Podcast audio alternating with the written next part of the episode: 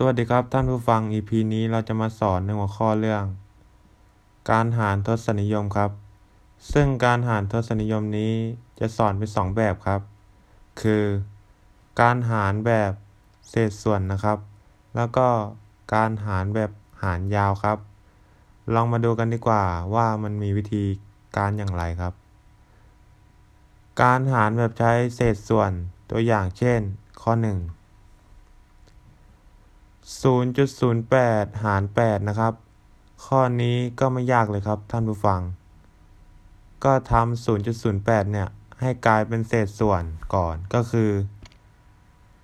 8 อยู่ในหลักส่วนร้อย ก็คือ 8 ส่วนร้อย หารด้วย 8 การหารเศษส่วนจำได้ไหมครับ ตั้งตัวเหมือนเดิมก็คือ 8 ส่วนร้อย เปลี่ยนหารเป็นคูณกับเศษเป็นส่วน ตอนแรกเป็น 8 ส่วน 1 ก็กลายเป็น 1 ส่วน 8 เสร็จแล้ว เราก็จับมันมาตัดกัน 8 1 8 1คูณ1ได้ 1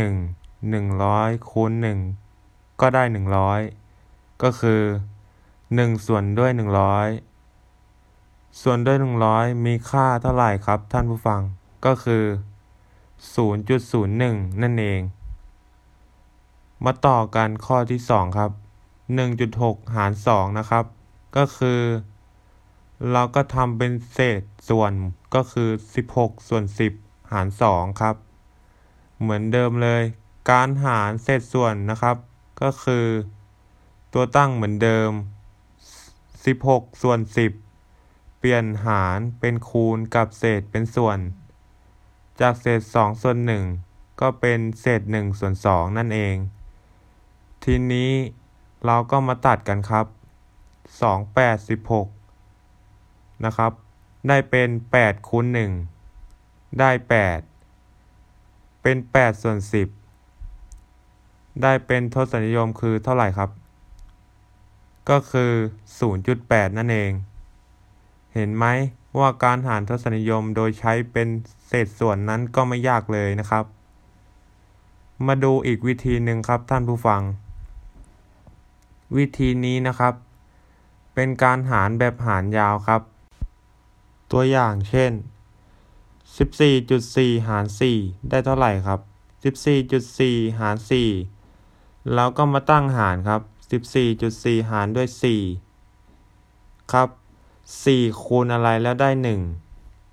มีไหม ไม่มีเติมศูนย์ครับ แล้วชักสี่ลงมาก็เป็นสิบสี่สี่คูณอะไรแล้วได้สิบสี่สี่หนึ่งสี่สี่สองแปดสี่สามสิบสองได้สามก็เติมสามครับสิบสี่ลบสิบสองก็เหลือสองแล้วก็ดึงสี่ลงมาเป็นยี่สิบสี่ มองเห็นอะไรไหมครับ มันคือจุดถูกต้องไหมครับ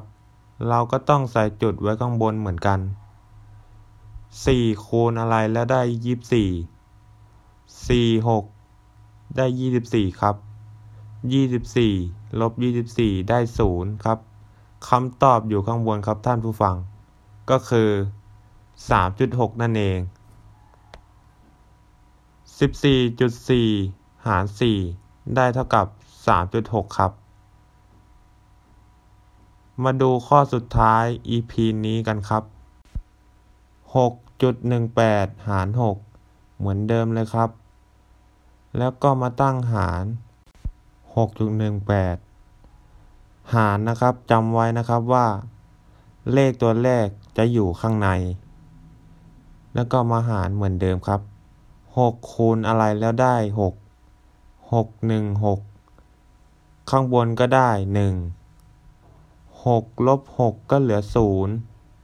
มีจุดทศนิยมก็ใส่จุดทศนิยมครับ แล้วก็ชักหนึ่งลงมาหกคูณอะไรแล้วได้หนึ่งไม่มีก็ใส่ศูนย์ข้างบนครับ